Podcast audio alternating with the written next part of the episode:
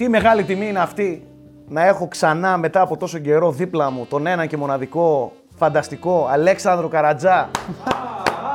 Πάμε Καρατζά. Πάμε λίγο αγόρι μου. Εντάξει, είναι και ο Γιώργος Πρίσας εδώ, αλλά δεν έχει καμία πολύ σημασία. Σήμερα είμαστε εδώ. Όχι, ρε πλάκα, σε κάνω. Καλώς ήρθες, ο Γεωργάρα στην Αριδαία. Καλώς σας βρήκα. Θέλω να παρατηρήσετε την απόσταση που τον έχω στήσει απέναντι. Γιατί, Α, να τον λιθοβολήσω, οπότε θέλω να έχει. Ε, πώς το, ροπή, ε, ε, πώς το λένε, η πέτρα να έχει αποκτήσει την ταχύτητα που. Όχι, δεν είναι γι' αυτό. δεν είναι γι' αυτό. Δεν το γουστάρω. Μπορεί. Ίσως, δεν ξέρω. Ίσως. Ναι. Τρίτον, μου ήρθε άρρωστος από την Κρήτη. Έρχεται στον Βορρά με την Κρήτη ανοιξιάτικη και ο Ναι. τύπος είναι άρρωστος. Δηλαδή, Εντάξει, μεγάλη κατεμιά. Παρ' όλα αυτά, παρά τις αντίξωες συνθήκες, θα κάνουμε εμείς βίντεο. παρά τις αντίξωες συνθήκες λοιπόν, ε, είμαστε εδώ γιατί, όπως λέει και ο τίτλος, γιατί ε, ο Γιώργος Πρίτσκας έβγαλε μία λίστα μόνος του, χωρίς να ρωτήσει κανέναν, κανέναν όμως, ε, και είπε Σάκη, αυτά είναι τα παιχνίδια της χρονιάς. Και άμα θες. Και άμα γουστάρεις. Αλλιώς δεν πρόκειται να, να, να συνεχίσουμε. Λοιπόν, πέρα από την πλάκα, είμαστε εδώ για να κουβεντιάσουμε μαζί με τον Γιώργο τα 10 κατά τη δική μας άποψη. Ε, και όταν λέω δική μας εννοώ δικιά μου του Γιώργου, έχουμε την έγκριση του Θέμη, του Στρατούλη, του Κούλη και όλων των υπόλοιπων παιδιών που ε, κάνουμε παρέα στο unboxholics.com ε, για να βγάλουμε τους, δι- τα δικά μας 10 αγαπημένα, έτσι. Προφανώς αυτό δεν σημαίνει Γιώργο ότι αυτά είναι τέλος Ευαγγέλιο, τα έχουμε πει ένα εκατομμύριο φορές, είναι δικές μας προσωπικές επιλογές από παιχνίδια που έχουμε παίξει. Και είναι σημαντικό αυτό, γιατί προφανώς και υπάρχουν παιχνίδια που δεν είναι στο γούστο μας, έτυχε να μην προλάβουμε ακόμα να τα παίξουμε. Ε, οπότε προφανώς αποφυσιάζουν. Αλλά γι' αυτό υπάρχετε εσείς. Εσείς σε αυτήν εδώ την εκπομπή για να συμπληρώσετε τις δικές μας ελλείψεις. Τα λέω καλά; Ναι, και ξέρεις τι, θέλω να πω ότι α, γενικά αυτές οι λίστες. Διάβασα κάτι πολύ ωραίο που είπε ο, ο Γκυγέρο Ντελτόρο προχθές για αυτές τις λίστες. Ότι είναι κυρίως πρόσκληση στην περιέργεια του καθενός. Δηλαδή, γενικά δεν μας νοιάζει. Εγώ δηλαδή, όταν φτιάχνω τις λίστες, δεν με νοιάζει πάντα να είναι ντε και καλά το καλύτερο, μεγαλύτερο παιχνίδι μέσα. Με ενδιαφέρει να ακουστούν και να φανούν παιχνίδια ενδεχομένως που μπορεί να ανακαλύψει κάποιος τώρα, ας πούμε. Σωστό. Και αξίζει να αναφερθούν ενδεχομένως περισσότερο από κάποιο άλλο που είναι ήδη γνωστό, ρε παιδί, είναι ήδη ευρέως διαδεδομένο ας πούμε, κτλ. Να πούμε όμως ότι Ναι, εμείς είχαμε έχουμε στην προσπαθήσει- άκρη του μυαλού μας και αυτό. Εννοείται. Ότι Έτσι, έχουμε δηλαδή η ψάξει να λίστα κρατήσει έχει μια μέσα και ισορροπία, ρε παιχνίδια, παιδί μου, ναι. και παιχνίδια τα οποία δεν θα συναντήσετε πολλές φορές σε τέτοιες λίστες Ναι. για φέτος ας πούμε. Κάναμε, έχουμε φυσικά και τα παιχνίδια που δεν μπορούσαμε να αποφύγουμε Ναι. μέσα στη λίστα, ε, μεγάλες ε, AAA παραγωγές, blockbusters, αλλά δώσαμε και την ευκαιρία να ακουστούν παιχνίδια που δεν είναι ρε παιδί μου ευρέως ευρέως γνωστά. Ναι, ναι. Ε, θες να ξεκινήσουμε; Θε- ξέρεις τι; without further ado. Πριν πάμε στη δεκάδα μας, Ναι. θέλεις να πούμε κάποια πράγματα γενικά για τη χρονιά. Καταρχάς, Ναι, συμφωνώ. Σου άρεσε; Ε, εννοώ ότι η- η- ήταν μια χρονιά που ακόμα νομίζω ε, της πανδημίας οι συνέπειες φάνηκαν. Είχαμε από αρκετές καθυστερήσεις, έφυγαν πράγματα για του χρόνου που είναι υπεργεμάτη για άλλη μια, χρο- άλλη μια φορά η χρονιά. Ε, Αλλά σε γενικές γραμμές, εγώ ενώ έφυγαν πολλά, πάλι δεν πρόλαβα να παίξω όλα όσα ήθελα. Δηλαδή, Σίγουρα. Σίγουρα. Ε, εγώ φέτος έπαιξα αρκετά παιχνίδια. Ε, θα έλεγα τα περισσότερα έτσι που έπρεπε κάποιος να παίξει το 2022. Συμφωνώ ότι δεν ήταν ε, χρονιά φωτιά, παρόλο που είχε φωτιά τίτλους. Ναι, ε, θα μπορούσε να είναι και καλύτερη. Και αυτό πιστεύω ότι οφείλεται στο γεγονός ότι πάρα πολλά παιχνίδια πήγαν για το 23, ενώ τα περιμέναμε φέτος.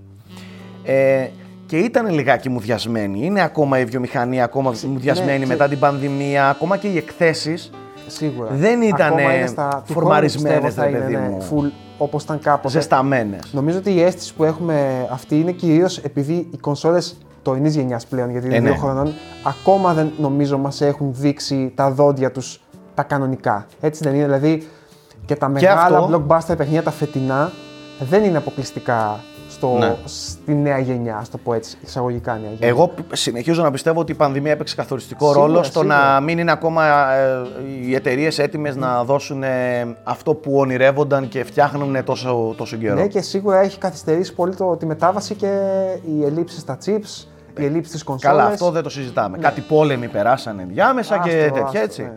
Ε, για παράδειγμα, να, πα- πολύ χαρακτηριστικό παράδειγμα. Φέτος περιμέναμε στο Olker 2. Δεν το είδαμε ποτέ. Λόγω της κατάστασης εκεί πέρα. Αυτό είναι από τις πιο θλιβερές. Ε, καλά, εννοείται ότι είναι Ιστορία, θλιβερές, αλλά ακόμα και αυτό έπαιξε ρόλο για μεγάλες και αρκετές κυκλοφορίες. Ε, δεν θέλω όμως να είμαστε παραπονιάριδες, γιατί δεν μπορείς σε μια χρονιά που μαζέψαμε όντως Μπράβο. τόσο ωραία παιχνίδια, δεν μπορείς να Και παραπονιέσαι. πολλά δεν Έχεις καλά χώρεσαν παιχνίδια. έτσι. Εγώ έχω προσωπικά ας πούμε, αγαπημένα που δεν χώρεσαν. Δεν χωρέσαν, όχι. Ναι.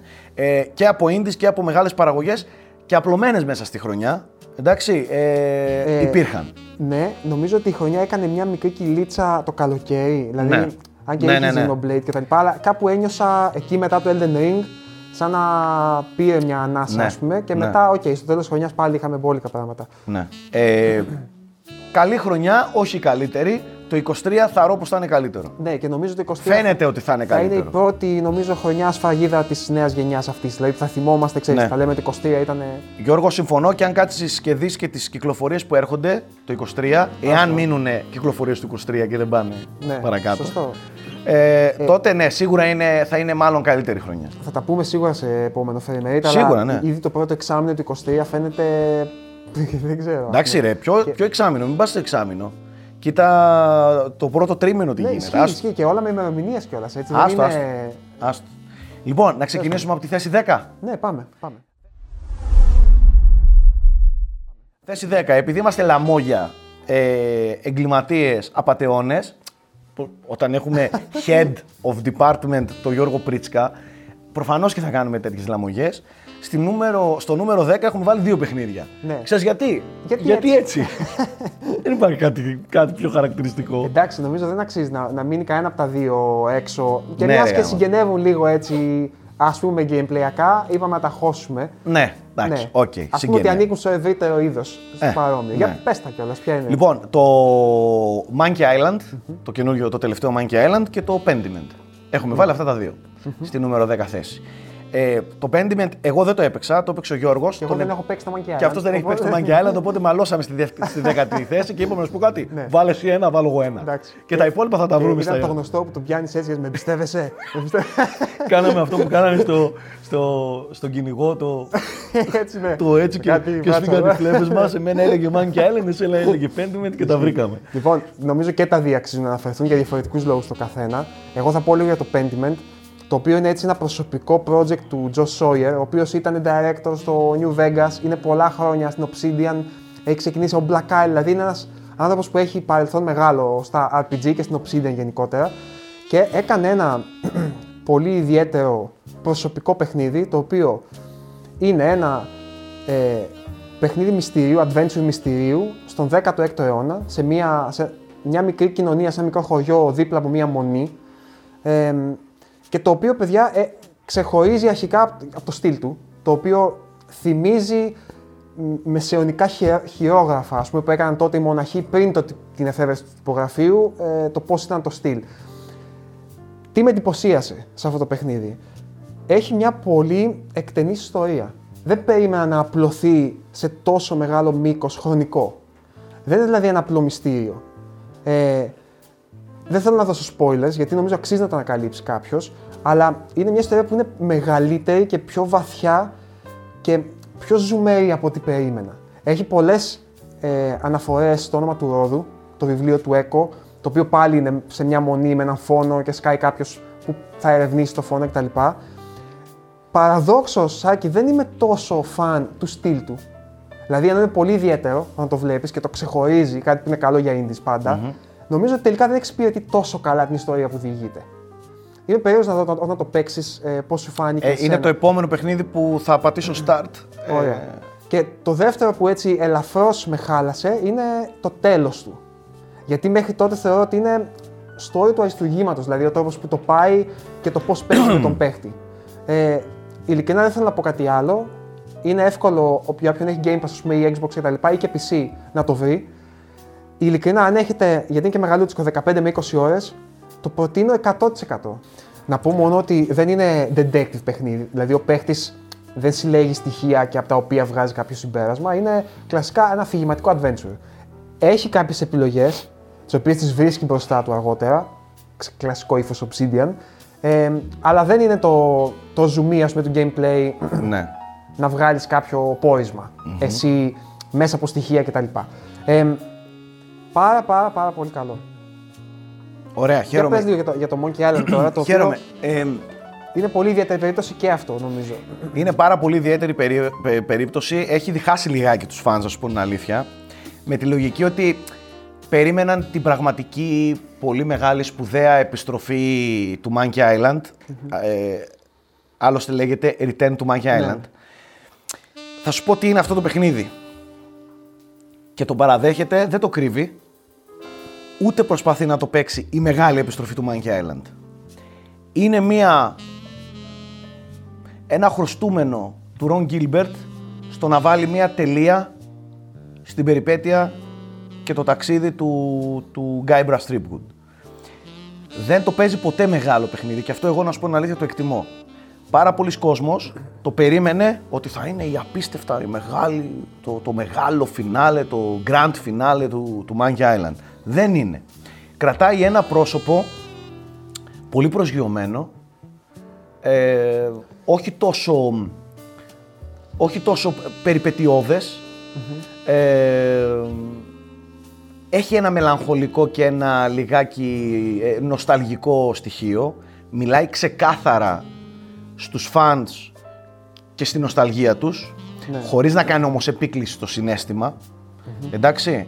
Περνάει και κάνει ένα μικρό tribute προς όλους και προς όλα τα ταξίδια του Guybrush μέχρι τώρα και καταλήγει, όπως τα είχα πει και στο frame rate, καταλήγει με, με μια, μ, πώς να το πω, ε, με ένα πολύ ήσυχο, Ναι. πολύ ήρεμο φινάλε, λέει ένα αντίο χωρίς να το βροντοφωνάζει ε, και κλείνει μια ιστορία 30 χρόνων. Εγώ το παιχνίδι το λάτρεψα, το αγάπησα, χωρίς όμως να το θεωρώ το καλύτερο της σειράς, χωρίς να το θεωρώ ως το φινάλε που του άξιζε, να σου πω την αλήθεια. Οκ. Κοίταξε. Έχει, έχει προβλήματα, ε, είναι λιγάκι ρηχό, θα μπορούσε να κάνει κάποια πράγματα καλύτερα. Έχω εννοείς σε επίπεδο gameplay. Ναι ρε εσύ, δηλαδή είναι λιγάκι πιο indie Ναι. από ό,τι θα περίμενε κάποιος. Θα το ήθελα πιο, πιο πλούσιο και σε μηχανισμούς και και και. Δεν χάνει όμως την ταυτότητά του. Δεν χάνει αυτό που είναι, δεν χάνει το χιούμορ του, δεν χάνει την καυστικότητά του, δεν χάνει τον καυτηριασμό καταστάσεων, κατάλαβες. Σε αυτά είναι κλασικός, η γραφή του είναι Ron Gilbert 100%. Ναι. Εγώ Ε, πιο πολύ αυτό θέλω να σε ρωτήσω. Πιστεύεις είναι το Monkey Island και το 2022 το ίδιο ξεχωριστό όπως ήταν και το 1995 ας πούμε και το 2000. Από την πλευρά του Ρον Γκίλμπερτ είναι. Από το δεν έχει αλλάξει κάτι. Δεν έχει τροποποιήσει στη σύγχρονη εποχή τη γραφή ώστε να είναι ναι. πιο αποδεκτή. Είναι αυτό που είναι, τέλος. Έτσι κι αλλιώς η γραφή του Monkey Island ήταν ανέκαθεν προσεκτική. Ναι, δεν το συζητάμε. Δεν ξέφευγε ποτέ. Ίσα ίσα αποτελούσε και παράδειγμα για τα τότε παιχνίδια που ξεφεύγαν. Ε, αλλά δεν ξέρω αν το 2022 μπορεί αυτό το πράγμα να, όχι να γίνει αποδεκτό, αλλά να γίνει, να γίνει πιο εμπορικό, να Εντάξει, γίνει είναι πιο... λίγο δύσκολο νομίζω. Το είπες Ναι. και εσύ ότι πιο πολύ απευθύνεται Ναι. σε αυτούς που έχουν ήδη εικόνες από εκείνα τα παιχνίδια 100%. και ουσιαστικά συνομιλεί μαζί τους. 100% είναι ένα love letter προς όλο αυτό που ζήσαμε και μια, ένα χρωστούμενο, ένα αποθυμένο ρε παιδί μου να τελειώσω την ιστορία του Γκάιμπρας. Κοίταξε, Τόσο- πάντως, τόσο απλό. να πω εγώ κάτι ακόμα, ότι όταν βλέπω παιχνίδια τέτοιου στυλ που διχάζουν, εγώ οριακά το θεωρώ και πλεονέκτημα. Δηλαδή, μου δείχνει ότι είναι ένα παιχνίδι που έκανε κάτι, ας πούμε, με όλη την καρδιά και αυτό ενδεχομένως ξέρεις, κάποιους να τους ξέρεις. Δεν είναι δηλαδή αυτό το πάω να πιάσω ό,τι περισσότερο μπορώ. Όχι, κοίτα, δεν είχε, δεν είχε ούτε κατά διάνοια κάποια μορφή ε, αρπαχτής ή Ναι, κάτι ούτε, τέτοιο. ούτε νιώθεις ότι κάνει κάποιο μπάσιμο Όχι. σε ευρύτερο κοινό. ξέρεις. όχι, όχι, όχι, σε καμία περίπτωση. Ίσα ίσα, ίσα ίσα, μένει εκνευριστικά στο παρελθόν. Κατάλαβες, δηλαδή Ναι, ναι. και οι μηχανισμοί του και όλα του ε, μένουν ε, πολύ εκνευριστικά στο παρελθόν. Και αυτό που κυρίως δίχασε είναι και λίγο το εικαστικό του, το, το καινούριο Ναι. Art Direction που, να σου πω την αλήθεια, εμένα μου άρεσε πάρα πολύ, αλλά όπως είπα και όταν μίλησα και στο review, ε, παρά είναι busy και, και Ναι, είναι πολύ πυκνό, πυκνό σχεδιασμένο. και τα λοιπά και Ναι, ναι, είναι θέμα χάνεται αυτό. λιγάκι, ξέρεις, η συνοχή και το πώς ξεχωρίζεις τα πράγματα μέσα στο περιβάλλον. Οκ. Παρά είναι καρτούν, παρά Ναι, είναι ναι. πίνακα ζωγραφικής για να βγάζει πολλές φορές νόημα. Παρόλο που αν το έβλεπες σαν screenshot είναι φανταστικό, Ναι. στη ροή του παιχνιδιού λιγάκι σε χαλάει. Τέλος πάντων, για να μην μείνουμε πάρα πολύ εδώ, ε, εγώ να σου πω να δεις στο τέλος δάκρυζα, Οκ, εντάξει, τελείωσε. ε, αναπολούσα τις στιγμές που έχω ζήσει, όλα εκείνα που έχω ζήσει με τα Monkey Island. Δεν μπορούσα αυτό το πράγμα να μην το έχω μέσα στα αγαπημένα μου για φέτος. Πάμε στο 9. Πάμε, ναι. Το οποίο είναι μια προσωπική επιλογή δική σου. Έτσι Ναι. δεν είναι; Το, το, το, ε, παίρνω εγώ την ευθύνη Ναι. αυτής εδώ το της οποίο επιλογής. δυστυχώς εγώ δεν έχω προλάβει να το παίξω ακόμα και μου το έχεις πει από την, α- την αρχή της χρονιάς. Στο φωνάζω από την ώρα που το τελείωσα ναι, ναι. ότι πρέπει να το Δεν παίξει. ξέρω γιατί Αναφερόμαστε το ανέλησα έτσι, ναι. στο, στο Martha is Dead. Ένα indie παιχνίδι ε, το οποίο λαμβάνει χώρα στη, σε, στην επαρχία της Ιταλίας κατά τον ε, Δεύτερο Παγκόσμιο Πόλεμο. Ε, το παιχνίδι είναι σε πολύ μεγάλο βαθμό horror, αλλά είναι πολύ πλούσιο στο, στο σενάριο, στα συναισθήματα. Είναι μια δραματική ιστορία. Ναι, Ρισάκη, αυτό όταν είχε πρωτοβγεί, είχε κάνει λίγο θόρυβο. Ε, Είχε. Ε, είχε Για τις σοκάρει. σκληρές- ναι, μπράβο, για τις σκληρές σκηνές, ναι. και τα λοιπά. Ναι, έχει, έχει μέσα κάτι σαν, ε, σαν αυτοψία, ρε παιδί μου, α- με νεκρά πτώματα και τα λοιπά και, Και- είναι λιγάκι ε, αποκρουστικές οι εικόνες, Και από ό,τι σκληρές. θυμάμαι, ε, είναι εντελώς ρεαλιστικό. Τα γραφικά του και αυτά λοιπόν. Ναι, ναι, είναι, έχει πάρα πολύ όμορφα γραφικά και πολύ ρεαλιστικά γραφικά. Εγώ λάτρεψα πάρα πολύ τις ερμηνείες, λάτρεψα πολύ την ατμόσφαιρα, το setting του μου άρεσε πάρα πολύ, αυτό το ιταλικό, Ναι. ε, επαρχιακό κτλ. Έχει πολλές ανατροπές. Ε, απρόβλεπτο. Είναι adventure. Τι... Είναι, ναι, είναι ένα, ένα adventure, έχει λίγο γρίφους, έχει να βρεις ένα κλειδί, έχει να βρεις ένα φάκελο, Οκ, οκ. ε, πάει λίγο μπρος πίσω στο timeline ε, και Αφήγηση αποκαλεί... ατμόσφαιρα είναι δηλαδή το Α- α- παιχνίδι. έτσι. αφήγηση είναι, ε, ένα detective thriller είναι, Α, ωραία. έτσι, ανακαλύπτεις πράγματα και τα λοιπά, αλλά θεωρώ ότι από ένα σημείο και μετά παίρνει μπρος, δεν είναι πολύ μεγάλο, γύρω στις 5-6 ώρες, ε, παίρνει μπρος και σε σοκάρει. Σε σοκάρει, δηλαδή δεν, δεν μπορείς να το... Έχει μερικούς μηχανισμούς, κάτι έξυπνες ιδέες, πώς ήταν στο ε, What Remains of Edith Finch που είχε λίγο απ' όλα; Ναι. Έχει κάτι τέτοια μέσα το παιχνίδι. Ε, παίζει πολύ με τη φωτογραφία, χρησιμοποιείς τεχνικές πραγματικής φωτογράφησης των τότε μηχανών οκ. για να ανακαλύψεις στοιχεία. Ε, Μάλιστα. είναι υπέροχο. Ναι, ναι. Ε, είναι υπέροχο. Η μουσική του, τα γραφικά του, το setting του, το σενάριο, ε, η- το, τα μηνύματα που περνάει. Δεν θα δώσω spoilers, αλλά περνάει πολύ σημαντικά, πολύ χρήσιμα μηνύματα για, την, για τις εποχές που ζούμε. Ε, Είναι μια γροθιά στο στομάχι ε, το συγκεκριμένο παιχνίδι. Δηλαδή είναι σκληρό, έτσι. Είναι σκληρό. Είναι πολύ σκληρό για ανθρώπους που δεν μπορούν να αντέξουν και πολλά Δεν... δεν. Ε, Δεν υπάρχει προτείνεται. μια επιλογή που σου λέει να δεις λιγότερο σκληρό παιχνίδι. Α, οκ. Ναι, ρε Εντάξει, παιδί μου, τουλάχιστον για... σε προειδοποιούν. Ναι, ναι, ε, δηλαδή τα, τις πολύ gore σκηνές τις κόβει, ρε παιδί μου, αλλά και πάλι είναι πολύ σκληρό. Δηλαδή, δεν το προτείνω σε αυτούς που δεν έχουν γερό στομάχι. Αλλά δεν θεωρείς ότι αυτό το χρησιμοποιεί φτηνά, ας πούμε, για όχι, να όχι, σε σοκάρει; καμία περίπτωση. Ωραία. Σε καμία περίπτωση βγαίνει αυθόρμητα, βγαίνει ομαλά. Ε, Οκ. Σε καμία περίπτωση δεν κάνει αυτή την επίκληση και Ναι, το ναι. προσπαθώ να εντυπωσιάσω γιατί είναι πολύ σκληρό. Ναι, μπράβο. Όχι. Φανταστικό παιχνίδι. Δείτε το οπωσδήποτε. Προφανώς πολύς κόσμος που βλέπει τώρα το έχει ζήσει και μαζί μου στο Solo Night που παίξαμε. Θεωρώ ότι είναι από τα καλύτερα solo που έχω κάνει. Τέλος πάντων, Ωραία. φανταστική παιχνιδάρα. Φανταστική παιχνιδάρα. Next. Next.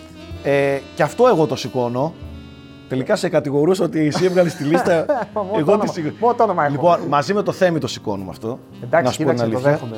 Μαζί με το Θέμη το σηκώνουμε. Και αυτό, ε, αν θυμάμαι καλά, είναι το Gran Turismo, έτσι. Gran Turismo 7. Είναι το Gran Turismo. Νομίζω ότι καλό είναι να υπάρχει. Πολλές φορές λίγο τα υποτιμούμε αυτά παιχνίδια, ρε παιδί μου, racing ή sports κτλ.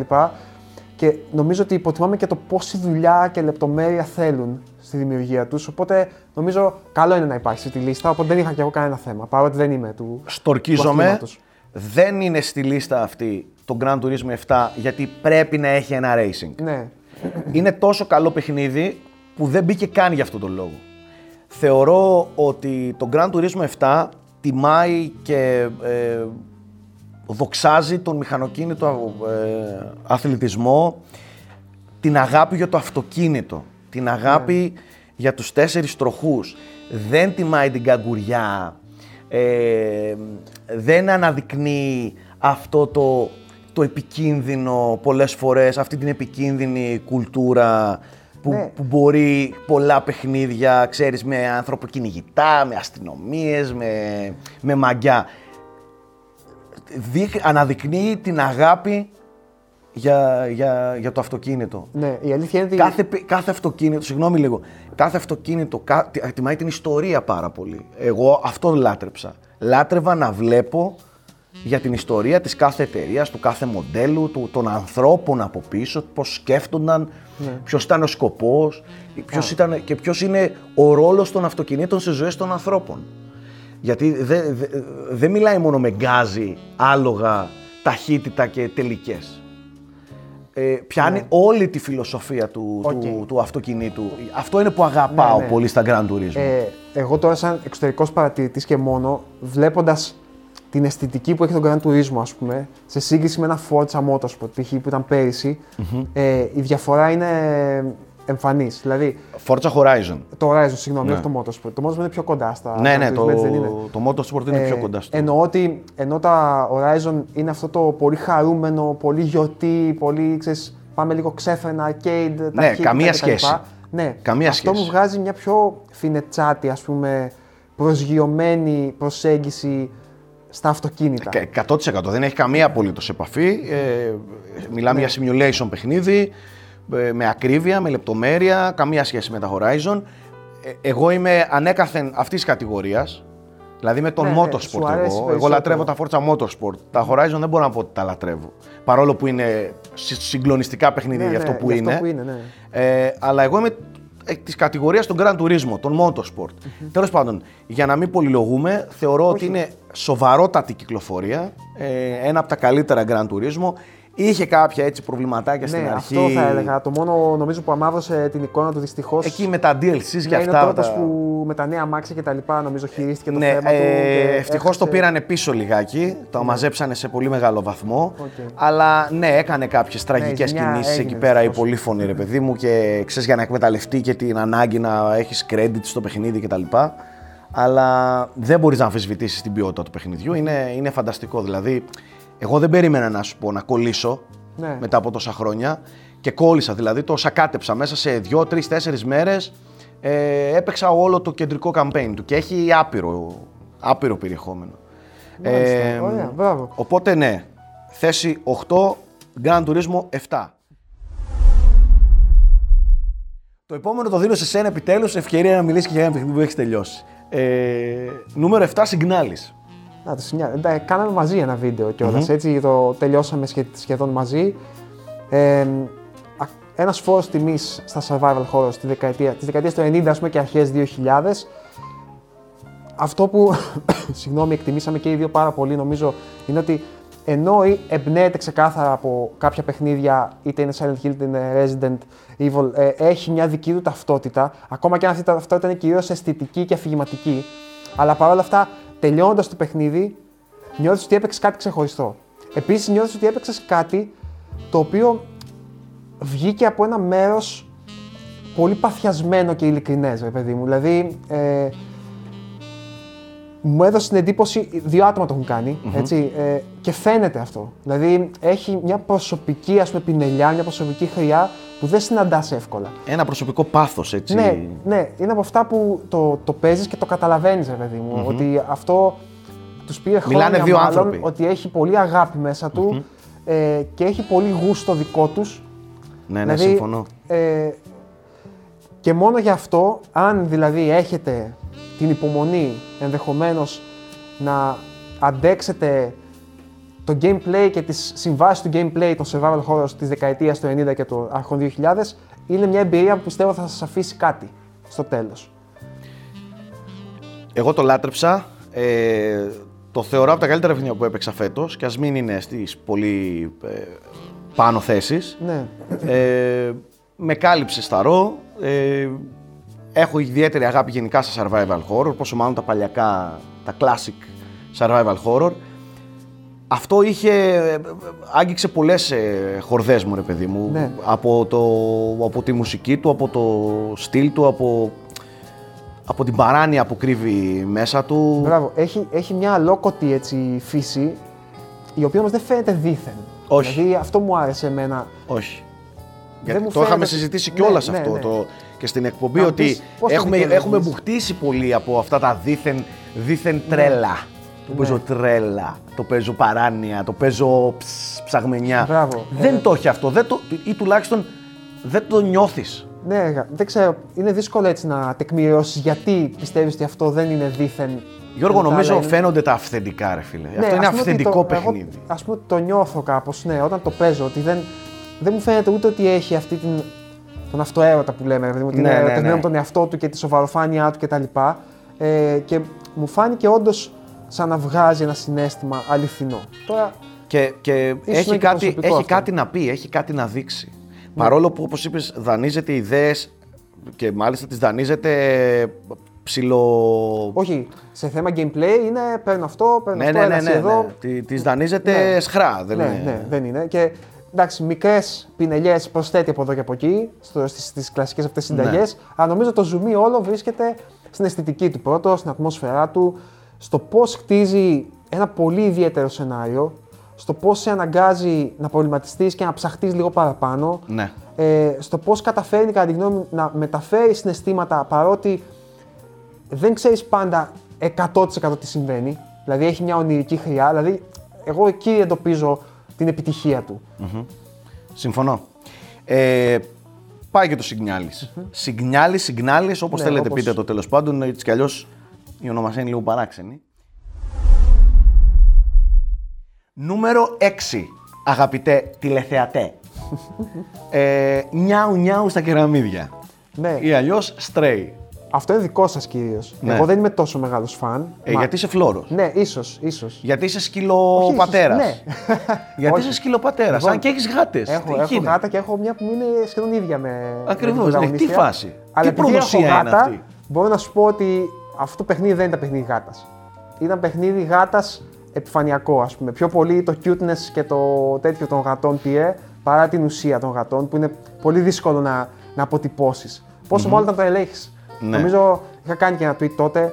Η σύγκριση ας πούμε, με το Last Guardian που έχεις ένα πλάσμα δίπλα σου που φαίνεται όντως αυτόνομο και Ελουροειδές. Μπράβο, ελουροειδές και όχι 100% υπό την καθοδήγησή σου πάντα. Ναι, ναι, ναι, ναι. Ε, Και εδώ, εδώ νιώθεις πιο πολύ ότι είναι σκύλος, Δηλαδή ότι ξέρεις, μας αγαπάει και θα μα κάνει ό,τι θέλουμε. Να σου πω την αλήθεια όμως, δεν νομίζω ότι αυτός ήταν ο σκοπός. Δηλαδή, Ναι, το δέχομαι. δε- δεν νομίζω ότι προσπάθησε να μεταφέρει και γι' αυτό ε, έγινε, γνω... έγινε γνωστό γι' αυτό.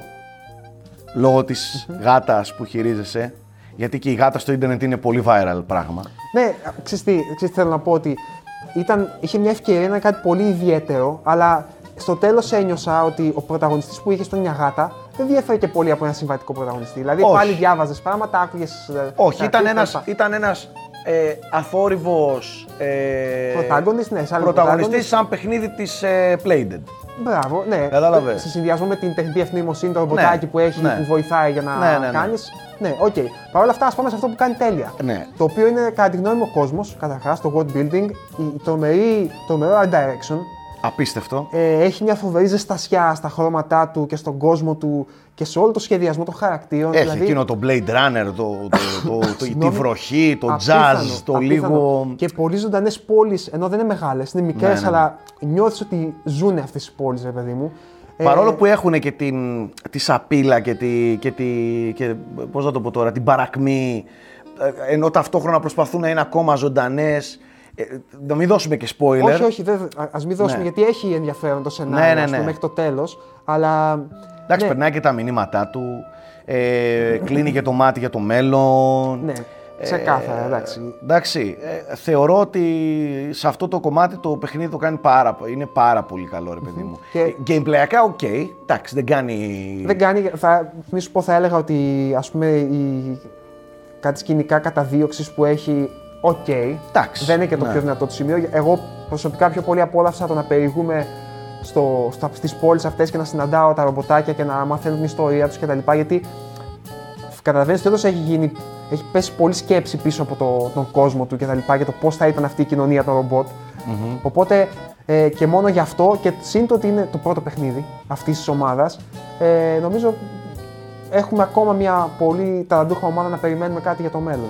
Ε, 100% και δεν ξέρω, εμένα μου έβγαλε πολύ παράξενα vibes αυτό το παιχνίδι. Δηλαδή κάτι με άγγιξε έντονα στο Stray. Πραγματικά. Ε, Ωραία. Και έκανε και θόρυβο αρκετό έτσι για πάρα για πολύ. indie. Έγινε super trend στο ίντερνετ και αυτό Ναι. λόγω της γάτας, να ξέρεις. Και, και νομίζω ότι ήταν ένας συνδυασμός και της γάτας, φυσικά που εντάξει, οι γάτες κυβερνάνε το ίντερνετ, ας πούμε. Αλλά νομίζω ότι ήρθε και την κατάλληλη στιγμή. Δηλαδή ήταν το καλοκαιράκι, δεν είχε πολύ ανταγωνισμό. Ναι. Όλοι έπεσαν πάνω του. Ναι, Ήταν ναι, και ναι. στο PS Plus. Ήταν δωρεάν, PS στο όχι PS. δωρεάν, στη συνδρομή Ναι. μέσα τέλος Ναι. πάντων. Το επόμενο παιχνίδι είναι και αυτό γεμάτο χρώματα. Μπαίνουμε πεντάδα πλέον, ε; Με πεντάδα, ναι. Πεντάδα, οκ. Πω, πω, πω, ε, έπρεπε να βάλουμε drum rolls και τέτοια εδώ. εντάξει. για να κάνουμε έτσι το, το hype και αυτά. Ναι. Ας, ας, ας το κάνουμε στην τριάδα αυτό, άντε. Άντε Μην είμαστε- καλά. μην είμαστε. Άντε καλά.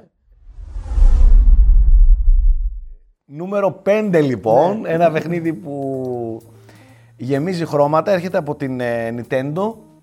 Ε, εγώ δεν μπορώ να πω ότι το σακάτεψα, αλλά το ευχαριστήθηκα πολύ με την κόρη μου. Εντάξει. Ναι.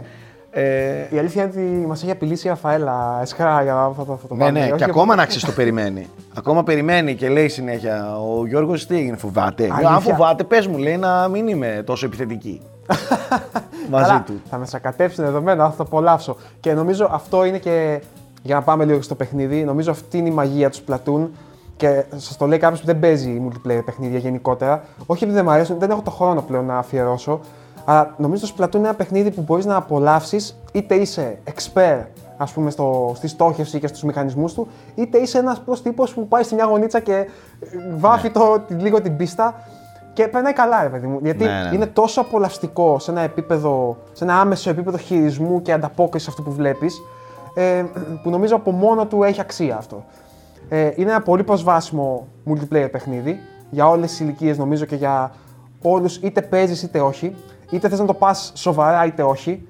Ε, έχει ένα, και νομίζω αδικήθηκε στα Game Awards, ας πούμε, ένα απίθανο art direction, πολύ ιδιαίτερο, ένα Ναι. απίθανο στυλάκι και ένα world building που δεν περιμένεις να έχει τόση σκέψη από πίσω, γιατί είναι επιφανειακά, είναι λίγο σαχλο, σαχλο Ναι, teenage τέτοιο, ρε παιδί μου, ξέρεις. Ναι, το έχει αυτό το college, teenage. Μπράβο, ναι, λίγο το... Ειδικά χα- τώρα το που βάλαν και ρουχαλάκια και. Μπράβο, λίγο pop, pop street art, ας πούμε, Ναι, κάπως ναι, ναι, έτσι. το έχει αυτό, το έχει. Ε, Παρ' όλα αυτά, έχει μια πολύ αυθεντική, πώς να το πω τώρα, πολύ αυθεντική τρέλα σ- Ναι. στο, στο τι είναι, στο, στο τι υπάρχει από πίσω. Τέλος πάντων, νομίζω ότι αξίζει να είναι εδώ μόνο και μόνο γιατί, παρότι δεν κάνει κάτι τώρα καινούριο, να το πούμε αυτό, έτσι, σε σχέση με την υπόλοιπη σειρά, Ναι. νομίζω ότι τα Splatoon με αυτό το παιχνίδι νομίζω ότι τελειοποιούνται σε ένα επίπεδο μηχανισμών, σε ένα επίπεδο αίσθησης, σε ένα επίπεδο περιεχομένου. Καλά, είναι φανταστικό. Ναι, δηλαδή ναι. και η αίσθηση στο χειριστήριο είναι φανταστική. Αυτό, αυτό Δεν, θέλω να ε, πω. Δηλαδή, εγώ το έδωσα- καταευχαριστήθηκα. Το έδωσα στη Γιάννα για ένα λεπτό και κόλλησε. Δηλαδή, Ναι, ναι. όχι κόλλησε στο να παίξει, να, να, να μου πει τι κάνω.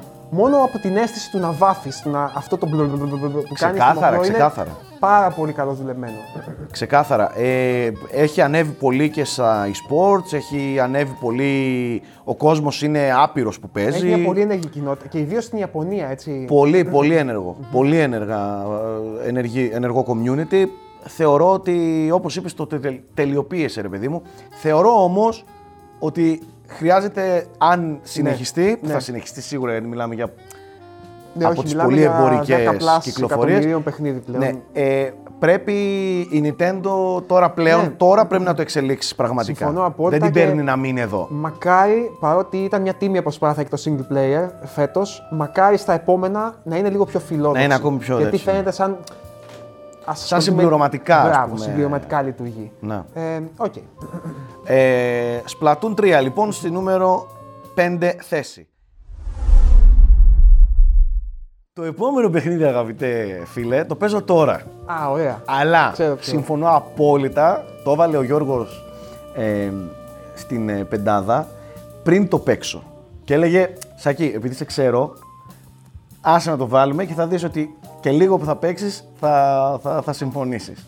Και συμφωνώ απόλυτα, ρε φίλε. Δηλαδή, τι έχουν φτιάξει Ναι. οι τύποι στο Immortality. Δηλαδή, είναι mind blown αυτό το πράγμα. Δε, και δεν το λέω τώρα έτσι για να το πω, για να το παίξουμε. Παιδιά, το Immortality είναι το πιο ιδιαίτερο πράγμα που, βιώ, που βίωσα και βιώνω τα τελευταία χρόνια. Δηλαδή, Λοιπόν, Σάκη, και Καταρχάς δεν ξέρω αν μπορείς να το εξηγήσεις. Θα προσπαθήσω, θα προσπαθήσω, αλλά μισό λεπτό. Θέλω να δω πώς θα το πεις. Θέλω να σου πω το εξής. Ότι αυτό το λαγούμι, ας πούμε, που μπαίνεις, έχει μεγάλο βάθος. Ναι, ναι, και δεν δεν το υπάρχει. περιμένεις. δηλαδή. Ναι, μόνο αυτό θα πω. Ρε, παιδί μου. Τι είναι το Immortality, λοιπόν; Καταρχάς, είναι Ακούστε, το, ακούστε, το τελευταίο ε. παιχνίδι του Sam Barlow και της ομάδας του, Play the Half Mermaid. Ε, ο Sam Barlow είναι γνωστός αρχικά από το Shattered Memories. Ε, αργότερα έφυγε και έκανε αυτό το περίεργο στυλ με FMV κλιπάκια που ήταν το Hair Story και το Telling Lies, το οποίο έψαχνες μέσα από ένα search bar, ας πούμε, είτε λέξεις στο Telling Lies, είτε πληροφορίες τέλος πάντων στο Hair Story.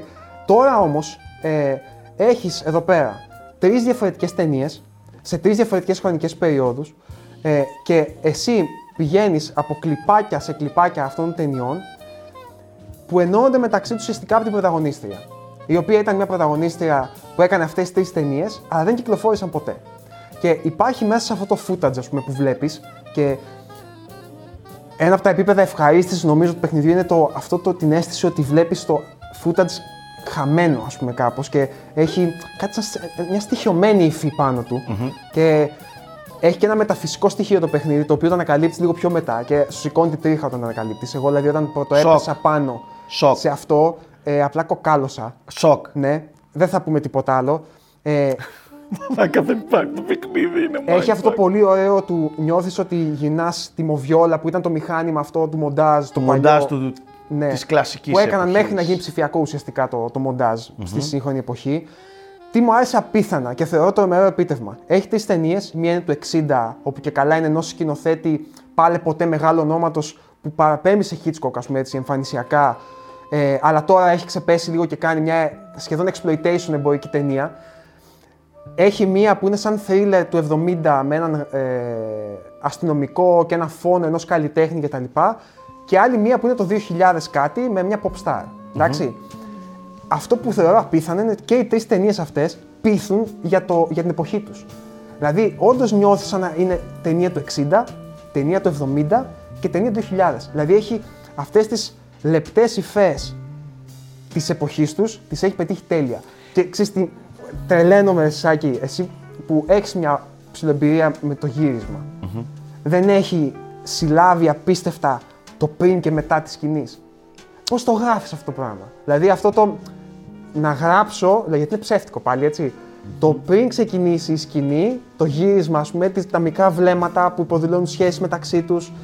Ε, τε- τι να πω τώρα, τις μικρές λεπτομέρειες της παραγωγής, θεωρώ ότι είναι και, και ένα γράμμα ας πούμε, στην ίδια τη δημιουργία των ταινιών. Δηλαδή έχει, έχει πολλαπλά επίπεδα ευχαρίστησης αυτό το παιχνίδι για μένα. Ναι, γιατί αυτό ήθελα να πω. Δεν βλέπεις μόνο το, τα κομμάτια Μπράβο, της της ταινίας, ταινίας. βλέπεις και το backstage, Έχει backstage, βλέπεις έχει τις α- πρόβες. τις πρόβες, τα βλέπεις όλα αυτά. Τα βλέπεις μέσα σε κο- ε, κομμάτια, κλιπάκια, τα οποία το ένα οδηγεί στο άλλο, μέσα από props, από αντικείμενα Ναι. και μέσα από Κάνει τους jump cut χαρακτήρες, ουσιαστικά, κάνει ναι. jump cut και πρέπει εσύ σιγά σιγά να, να, να, να, να προσπαθείς να τα βάλεις όλα κάτω, να τα συμμαζέψεις και να αρχίσεις να ανακαλύπτεις πράγματα. Το τραγικό στην υπόθεση είναι ότι το παιχνίδι σε πετάει με μια κλωτσιά μέσα σε αυτό Ναι. και σου δίνει το πρώτο κλιπάκι. Δεν σου λέει τι. Σου λέει μόνο πώς να πατάς play, πώς Ναι, να ναι. πατάς pause και πώς να κάνεις zoom. Και να πατάς από frame σε frame. Ε, και οι πρώτες, τα πρώτα 15, 20, 30 λεπτά είναι. Πώς να το πω. Είσαι εντελώς τα χαμένα. Ναι. Είσαι Δεν όντως- καταλαβαίνεις τι κάνεις και τι Μπράβο. βλέπεις. Ε, Εγώ το παίζω με την Αλίνα και κοιτιόμασταν, ας πούμε, και λέγαμε.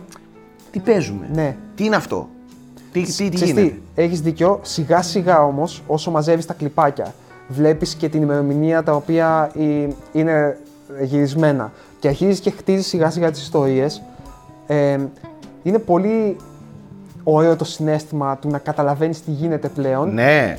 και, να, ναι. και ποιο, ποιο είναι το ωραίο, ότι μετά έχει και άλλα επίπεδα. Δηλαδή, πέρα από το ότι τι συμβαίνει στις ταινίες, υπάρχουν πολλά πράγματα εδώ μέσα τα οποία είναι δοσμένα κατά τη γνώμη, μου- κατά τη γνώμη μου με λεπτότητα. Ας πούμε. Δεν είναι κάτι που στο πετάει στα μούτρα. Α, δες τι έγινε. Όχι, όχι, όχι. Πρέπει Όχι. όντως να κάτσεις να το σκεφτείς και να το ερμηνεύσει λίγο αυτό που, που βλέπεις.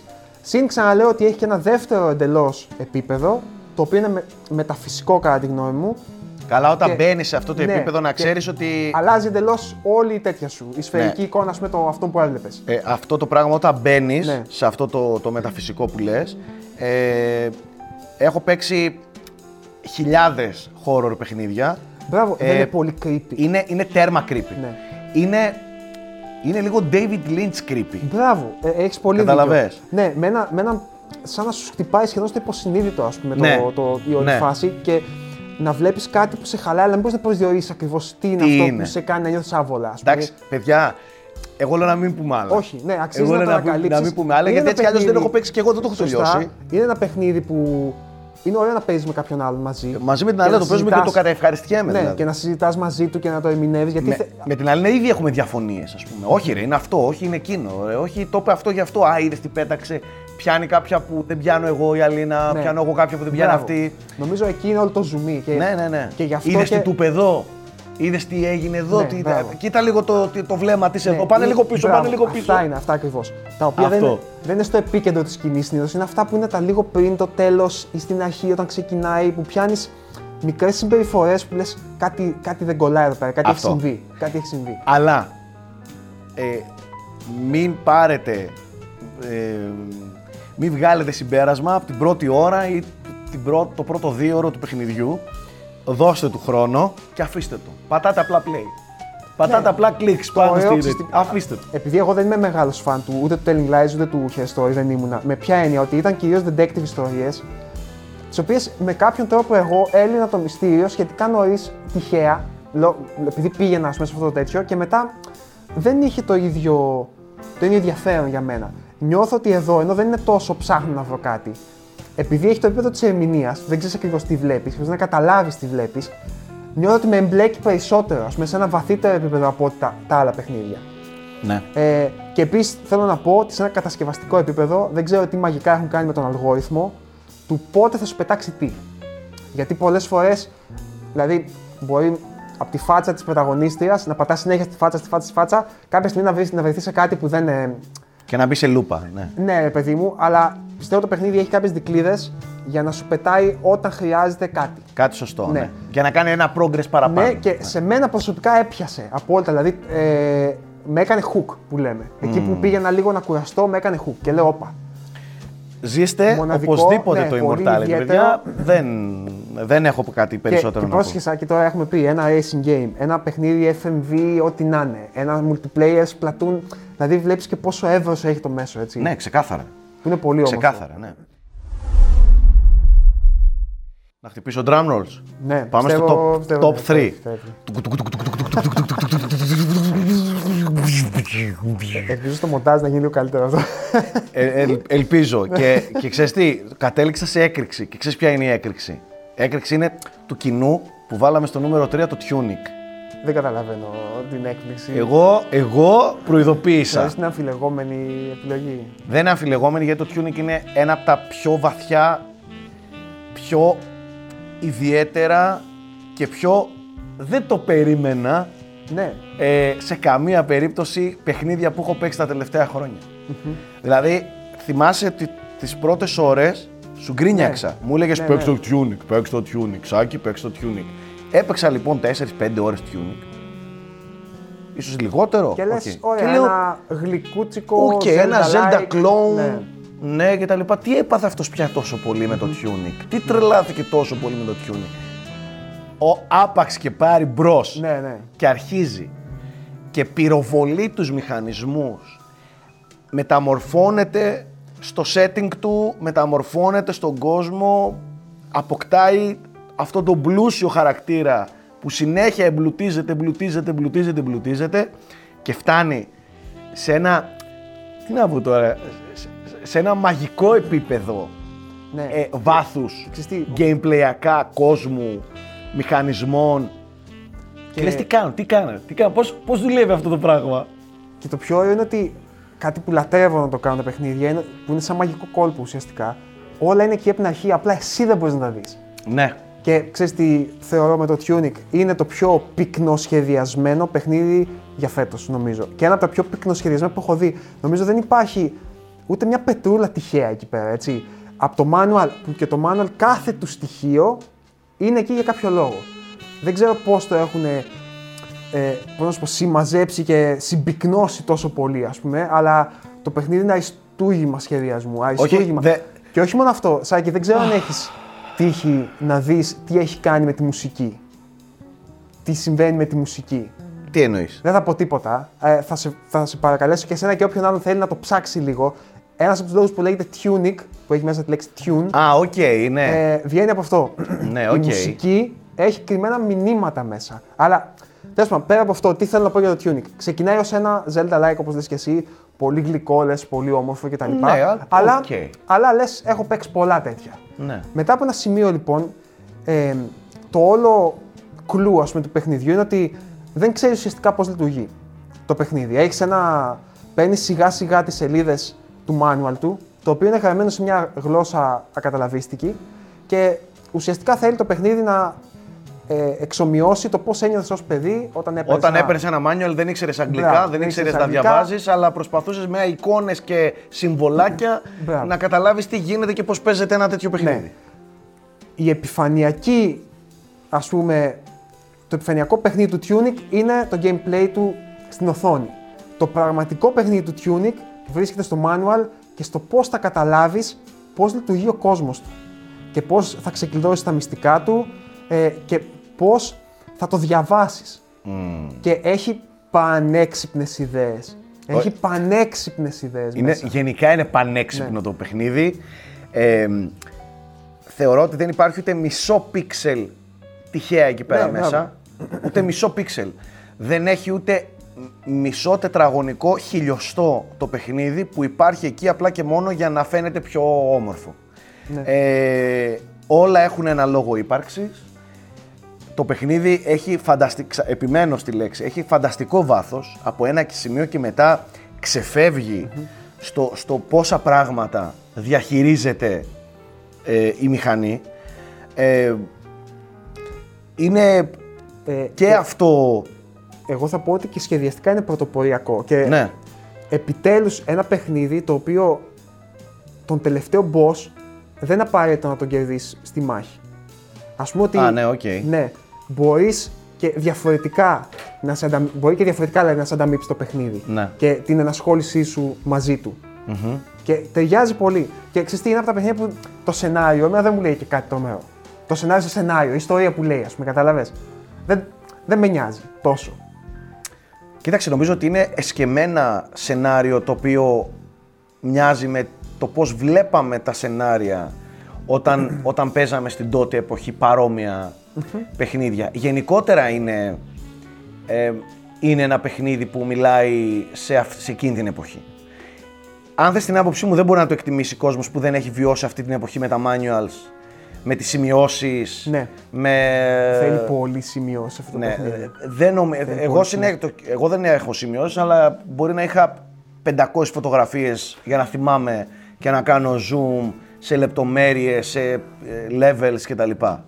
Ε, πολύπλοκο, ιδιαίτερο, δύσκολο, Ναι. έχει, είναι, έχει δυσκολία, ε, έχει πρόκληση, θέλει ακονισμένο μυαλό σε πολλά σημεία, θέλει να επιστρατεύει τη λογική και όχι τόσο τη video game logic. Όχι. Καταλαβες. Ε, είναι, είναι σύγχρονο, σύγχρονο, ε, classic, παλιό... Ναι, και για μένα έχει αυτό που κάνουν, κάνει σε μένα τουλάχιστον τα puzzle games τόσο μαγικά. Έχει συνέχεια αυτές τις στιγμές το. Α, το κατάλαβα.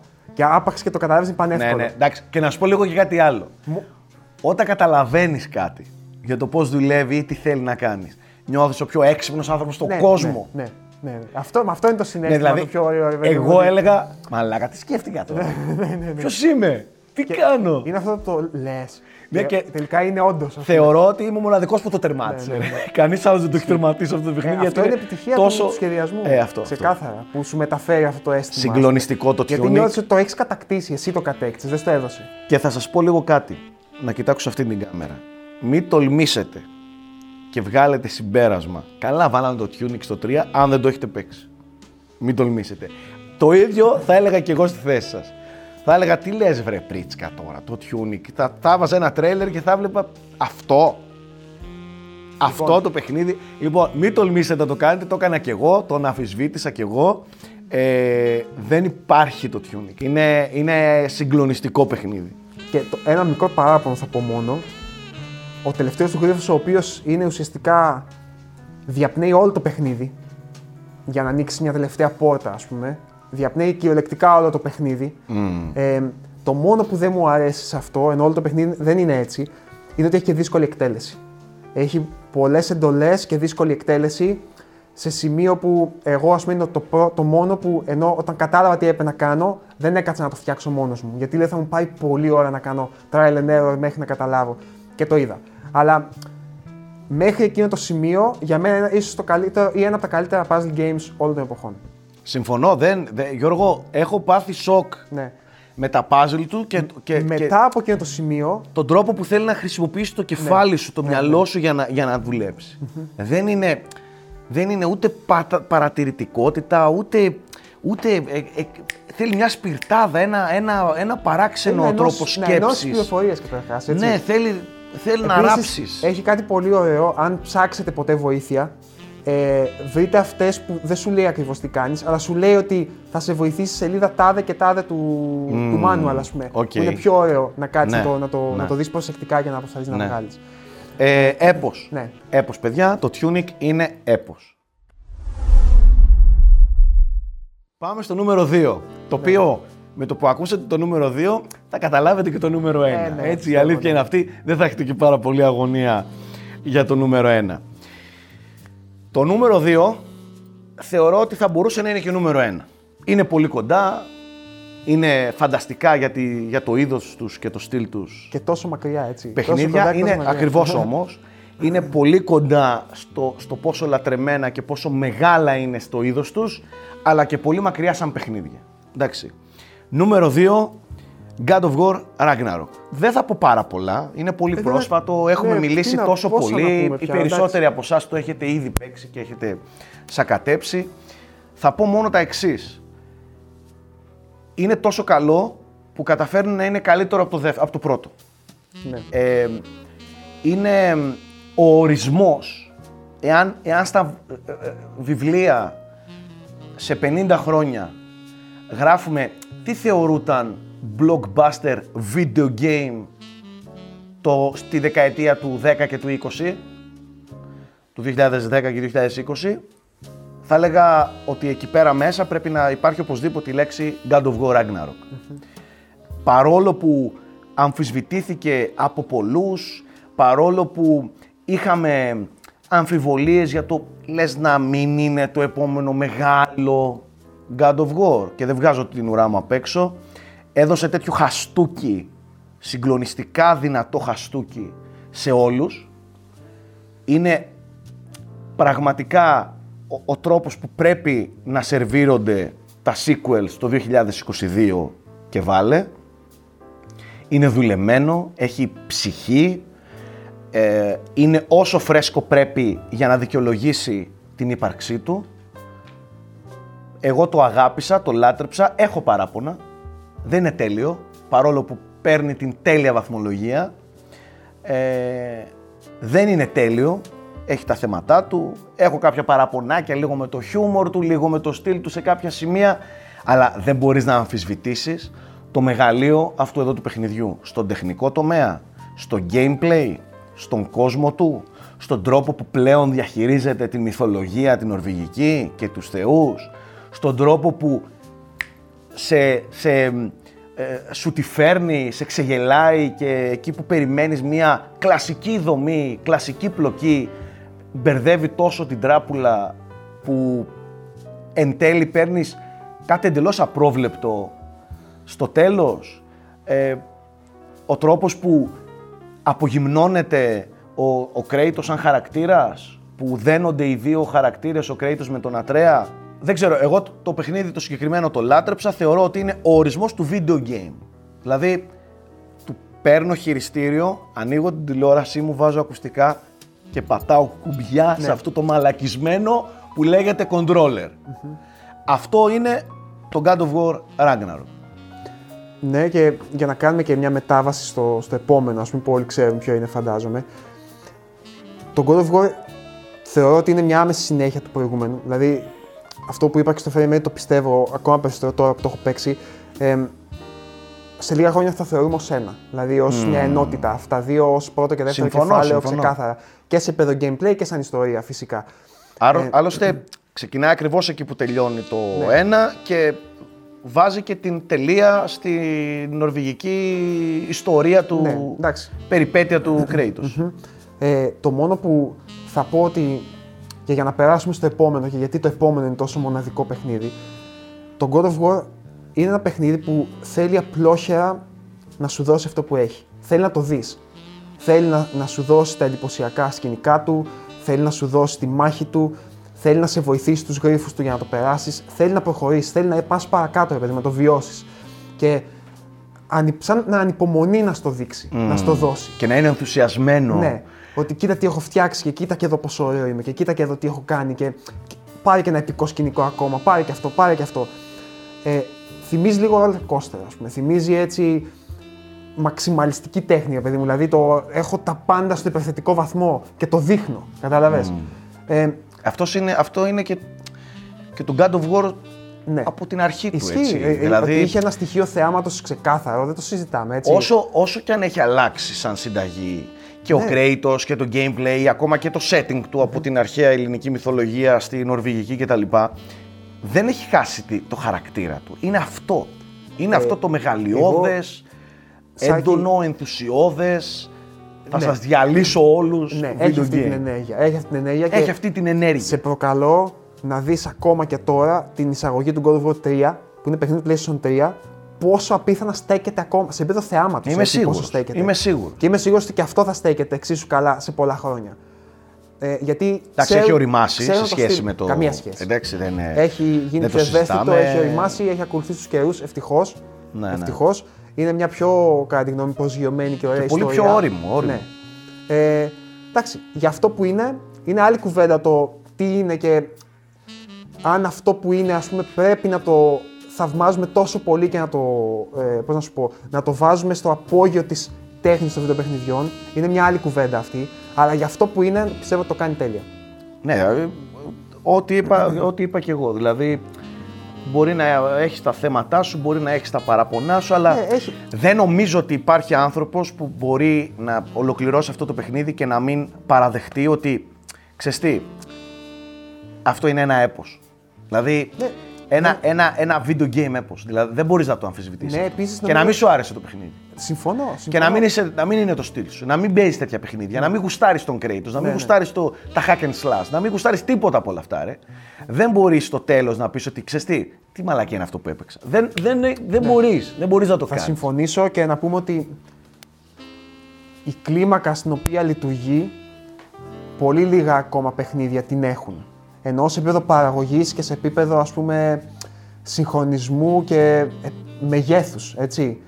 Ε, η εποχή που ζούμε λίγο μου θυμίζει σαν και την, τη χρυσή εποχή του Hollywood, ας πούμε, που υπήρχαν τα μεγάλα στούντιο και ήταν όλες οι παραγωγές με τους πολλούς κομπάσους και το τέτοιο. Δεν ξέρω πώς θα αντέξει. Δεν ξέρω αν αυτό είναι βιώσιμο, ας πούμε, αν το σωθεί σε πιο συντηρητικά μονοπάτια, σε επίπεδο gameplay κτλ. Αλλά σε 20-30 χρόνια όταν θα κοιτάμε πίσω, θα βλέπουμε αυτά τα παιχνίδια και θα λέμε για αυτά όμως ήταν. Κατάλαβες, δηλαδή αυτό έδωσαν. Αυτό, Ναι. αυτό το στυλ παραγωγής και αυτό το στυλ δημιουργίας εδώ κατέληξε ή εδώ καταλήγει, ρε παιδί. Και μου. Γιώργο, κακά τα ψέματα, θεωρώ ότι σε αυτόν τον τομέα το God of War, το Ragnarok και γενικά η Santa Monica πηγαίνει, πηγαίνει αυτού του είδους τα παιχνίδια ένα βήμα παραπέρα. Δηλαδή, ε, θέτει τον επόμενο πύχη. Κατάλαβες, Ναι, σε, οκ. σε κλίμακα, σε, σε ένταση, σε ρυ- ρυθμό, Ναι, σε... οκ, ναι, στο... Κατάλαβες. Ε, ανεβάζει τον πύχη. Ποιος Δεν θα διαφωνήσω. είναι, πώς, να- είναι, πώς είναι το Avatar, ρε παιδί μου, στην Ναι, κατηγορία του; Μπράβο. Είναι μια καλή, ένας καλός παραλληλισμός. Γιατί θεωρώ ότι κυρίως ανεβάζει τον τεχνικό πύχη Αυτό, και τον, τον αυτό. πύχη του πώς κάνω σε αυτή την κλίμακα τέτοια παιχνίδια. Ναι. Δεν είναι εύκολο. Όπως και στο σινεμά επίσης. Έβλεπα μια συνέντευξη του Κάμερον που έλεγε, ξέρετε κάτι, αν δώσω το avatar ας πούμε, σε κάποιον άλλο να το σκηνοθετήσει, δεν θα ξέρει τι να κάνει. Είναι άλλο επίπεδο, άλλη κλίμακα, άλλο, δηλαδή άλλη δεξιότητα να γυρίσει μια τέτοια ταινία και άλλο να γυρίσει ένα Woody Allen, ας πούμε έτσι. Το ίδιο ισχύει στα παιχνίδια. Άλλο αυτό που κάνει το God of War και άλλο, τι να πω τώρα, το tuning. Έτσι, καμία σχέση. Δεν, δεν μπορείς να πάρεις να το βάλεις στον άλλον. Είναι άλλη δεξιότητα, άλλη πρόκληση, ε, άλλοι προβληματισμοί, άλλη φιλοσοφία. Ε, γι' αυτό και λέω, μετά η επόμενη κουβέντα είναι αυτή η φιλοσοφία μετά τι αξία έχει. Καταλαβες. Αλλά αυτό είναι μια άλλη κουβέντα. Αυτό είναι μια εντελώς διαφορετική ναι, κουβέντα. Ναι, η οποία είναι, είναι δύσκολη και ενδεχομένως να είναι και υποκειμενική λίγο. 100%. Παρ' όλα αυτά, πάμε λίγο στο νούμερο 1, το οποίο νομίζω όλοι έχουν καταλάβει. Νούμερο 1. Το παιχνίδι που η Unboxholics, η ομάδα μας εδώ, θεωρούμε ως το καλύτερο παιχνίδι του 2022 είναι φυσικά το Elden Ring. You don't say, θα πείτε τώρα. Αναμενόμενο θα συμπληρώσετε.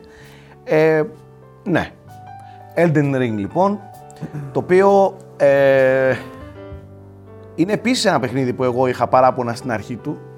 Ναι. Παράπονα. Ας πούμε δεν είχες πιστεί.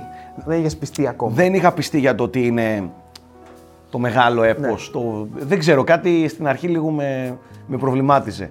Αλλά αφού το βίωσα, αφού κόλλησα, ένα παιχνίδι το οποίο με κάνει να ξεχνάω την ανάγκη μου για ύπνο, για τροφή, για νερό.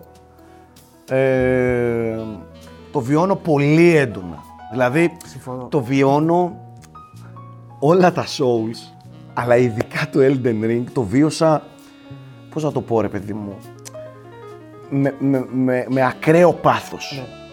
στο χειριστήριο. Ε, ξεχνούσα, ξεχνούσα τις, τις, τις βιολογικές μου ανάγκες. Ξεχνούσα ότι υπάρχουν τριγύρω μου άνθρωποι. Αυτό δεν το καταφέρουν παιχνίδια πολλά να το κάνω στη ζωή μου. Δεν ξέρω πώς το κάνει, παρόλο που είναι ένα παιχνίδι που χρησιμοποιεί πολλά ίδια assets με τα προηγούμενα Souls.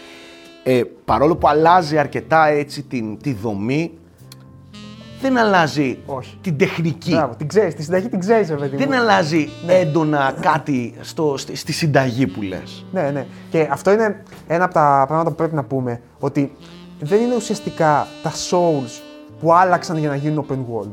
Είναι τα Souls σε ένα open world περιβάλλον. Αλλά κατά τα άλλα, σαν στήσιμο, ας πούμε, δεν διαφέρει και ιδιαίτερα από αυτά που είχαμε δει, που ξέραμε. Αλλά είναι τόσο. Καταρχάς, λέγαμε πριν για τον God of War, και εδώ είναι μνημειώδες επίτευγμα αυτό που έχουν κάνει, σαν παραγωγή, έτσι. δηλαδή, δεν ο είναι. όγκος του κόσμου και ο όγκος των Είναι, περιοχών. είναι ασύλληπτο. Εγώ δεν έχω ξαναδεί κάτι σε αυτό το επίπεδο. Εγώ, Σάκη- δεν, δεν έχω ξαναδεί.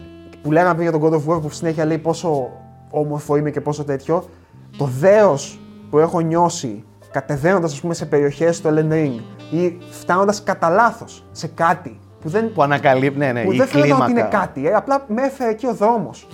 Και Ένα βλέπεις, δρομάκι είναι. Ναι, βλέπεις μια κλίμακα και λες, ε, αυτό ήταν κρυμμένο πίσω από αυτό, είναι με τα καλά τους.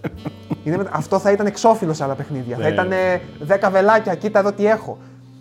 Και Αυτή πόσο είναι- πλούσιο παιχνίδι, ρε εσύ, Γιώργο. Δηλαδή, πο- ε, πόσα από bosses, από περιοχές, από, από mini bosses, από... ε, ε, δηλαδή, από μυστικά. Απίστευτο, ε, ε, δεν το συζητάμε. Από άψη περιεχομένου είναι ατελείωτο. Είναι έτσι, ατελείωτο. Δηλαδή, δεν ατελείωτο. θέλεις, θέλεις εκατοντάδες ώρες για να το δεις όλο το παιχνίδι. Ναι, και τίνω προς την Όχι άποψη- δεκάδες, εκατοντάδες. Συμφωνώ, συμφωνώ. Εγώ καταρχάς δεν το έχω τελειώσει ακόμα. Τι- Τίνω προς την άποψη ότι δεν είναι παιχνίδι που φτιάχτηκε για να το δεις σπίθανη προς πιθανή. Δηλαδή, Όχι, είναι νομίζω ότι ό,τι σου κάτσει. ναι, και όλο το υπόλοιπο μεγενθύνει αυτή την αίσθηση ότι είσαι σε ένα τεράστιο κόσμο που ζει και αναπνέει, ας πούμε. Κατάλαβες, που... Ναι, ναι, ναι. Όχι, όχι ακριβώς ζει και αναπνέει, ρε παιδί μου, αλλά υπάρχει και δεν μπορείς να το δεις όλο. Είναι, είναι και η κλίμακα που σου μεταφέρει, σε πνίγει κάπως, ρε παιδί μου. Ξέρεις, νιώθεις μικρός. Ναι. Και στην τελική, για να είμαστε ξεκάθαροι, το τι κάνουν τα Souls είναι ένα πράγμα, έτσι. Έχουν διατηρήσει το μυστήριο. Δεν υπάρχει άλλο παιχνίδι αυτή τη στιγμή που να έχει διατηρήσει τόσο ατόφια το ρομαντικό μυστήριο του μπαίνω σε έναν κόσμο, δεν ξέρω τίποτα και προσπαθώ να καταλάβω. σιγά να το σκάψω και να και να- σκαλίσω να- και, ναι. να, και σιγά σιγά κάνω πρόοδο και τη νιώθεις όλη δική σου. Νιώθεις ότι είναι όλο δικό σου αυτό. Και δεν, Και δεν νομίζω να υπάρχει άλλο παιχνίδι που, που δένεσαι τόσο πολύ με το χειριστήριο. ναι, Δηλαδή, ε, μετά από ένα σημείο γίνεται προέκταση των χεριών σου. Ε, μπαίνεις, μπαίνεις πολύ έντονα στους μηχανισμούς.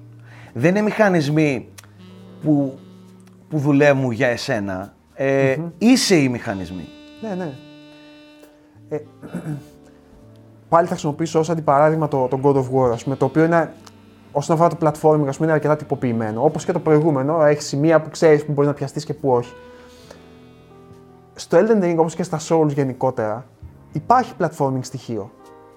Αλλά δεν στο λέει πουθενά ότι, ξέρεις, εδώ Καλά, κάνεις δεν είναι μόνο το platforming. platform που δεν σου λέει. Ναι, είναι εννοώ πολλά σαν πράγματα που παράδειγμα, δεν ρε σου μου. τα λέει Ναι, και τα σαν- ανακαλύπτεις. Εγώ στο λέω σα- με αυτό για να γενικεύσω μετά ως φιλοσοφία του πώς Ναι, ναι, λειτουργεί. οκ.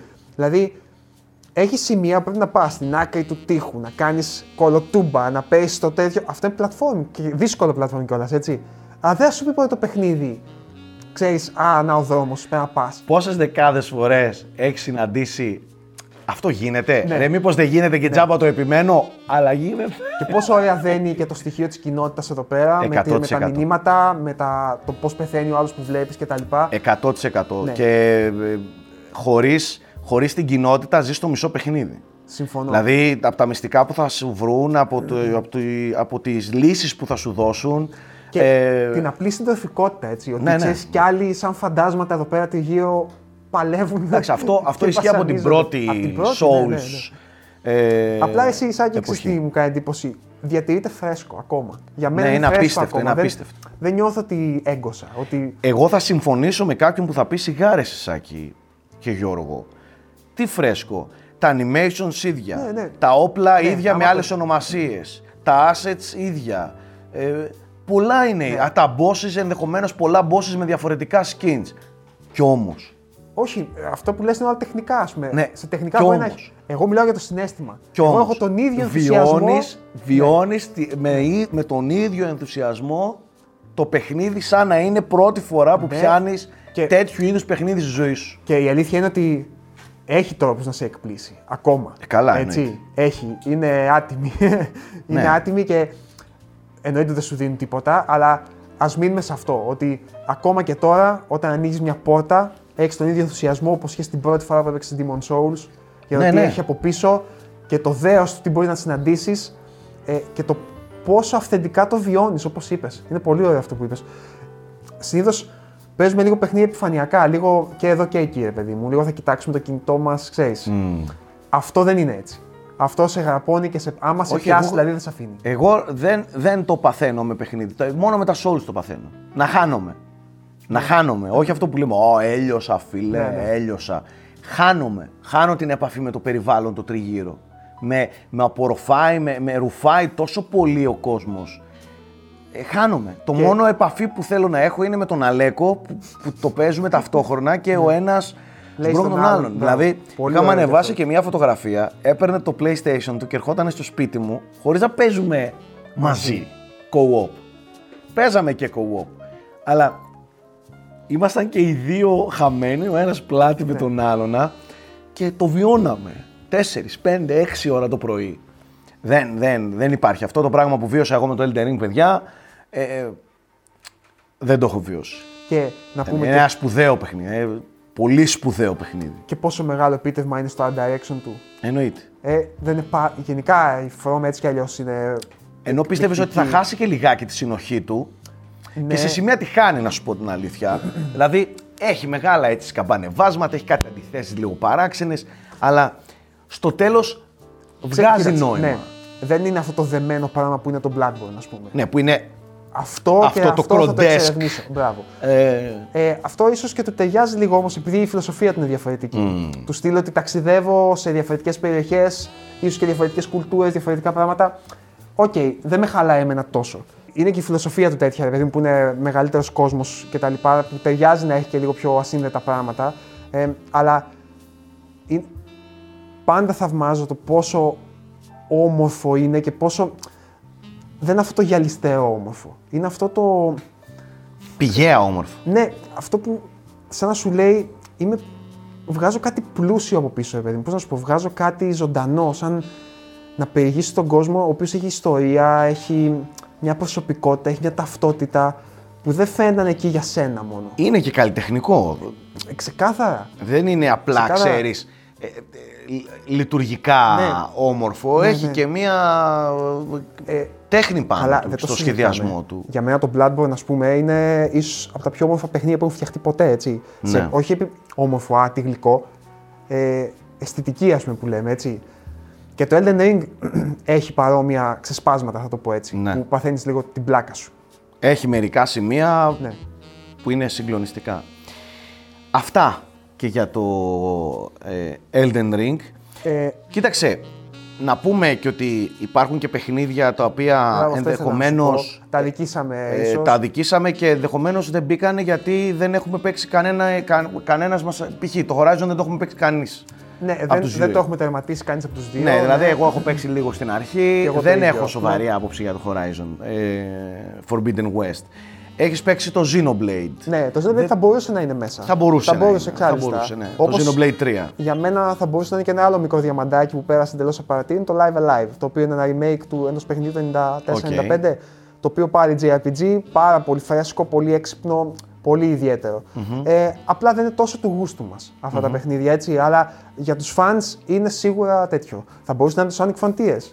Απλά δεν το έχεις τερματίσει ακόμα. Το Sonic Frontiers θεωρείται. θεωρείται δεδομένο ότι είναι. Ότι δεν μπαίνει σε. Δεν, Σωστά, είναι δεν άλλη ανέχεται κατηγορία. να μπει σε αυτές Έχεις τις δίκιο, λίστες. έχεις δίκιο. Κατάλαβες Συγγνώμη, τι που με έβαλες με συγγνώμη, του άλλους; Συγγνώμη, έχεις δίκιο. Ποιο Elden Ring και Ragnarok μου λες Ναι, τώρα. εντάξει, Τι είναι αυτά που έχεις μου λες. δίκιο. Ε, και φυσικά πολλά παιχνίδια που για τον ένα ή τον άλλο λόγο μπορεί και να τα ξεχάσαμε, μπορεί και να μην είναι το στυλ μας, μπορεί να μην τα παίξαμε. Δεν παίξαμε όλα τα παιχνίδια Ναι, δεν- που κυκλοφόρησαν. Εγώ έχω- ε, έχω αρκετά που φέτος. έχω ακόμα. Ε, εσείς είστε αυτοί που θα συμπληρώσετε την υπόλοιπη λίστα στα σχόλια, έτσι. Ναι. Ε, αυτά. Ευχόμαστε καλύτερο 2023. Καλά, δεν ευχόμαστε τα τυπικά τώρα που θεωρούνται δεδομένα, υγεία, μυαλά στα κεφάλια μας κτλ. Και καλές γιορτές προφανώς. Εντάξει, να πω ότι αυτό το καλύτερο 2023 από το 2022 είναι ο απόλυτος πάτος. Δηλαδή, αν το καταφέρεις, τι να πω τώρα. ξεκινάμε από το. Τι να πω. Ναι, ναι, ακριβώς. ε, και αυτό. Μακάρι να έχει το 23, ε, πάντα μιλώντας για video games, όχι για κάτι Α, άλλο. Εντάξει, εγώ Ε, μιλάω γενικότερα. Εγώ έτσι. μιλάω τώρα για video Εντάξει. games, μιας και μιλάμε, αυτή η κουβέντα είναι video games ε, κουβέντα. Ε, μακάρι να έχει το 23 τις ίδιες και ακόμα καλύτερες συγκινήσεις. Οκ, να μην έχουμε ευτράπελα, να μην έχουμε, ξέρω εγώ, δυσάρεστα πράγματα. Ναι, ναι. Ξαναλέω μόνο στο κομμάτι των video games. Τα υπόλοιπα ναι, ας είναι η καλύτερη χρονιά. Αυτά. Να είστε όλοι καλά, καλές γιορτές.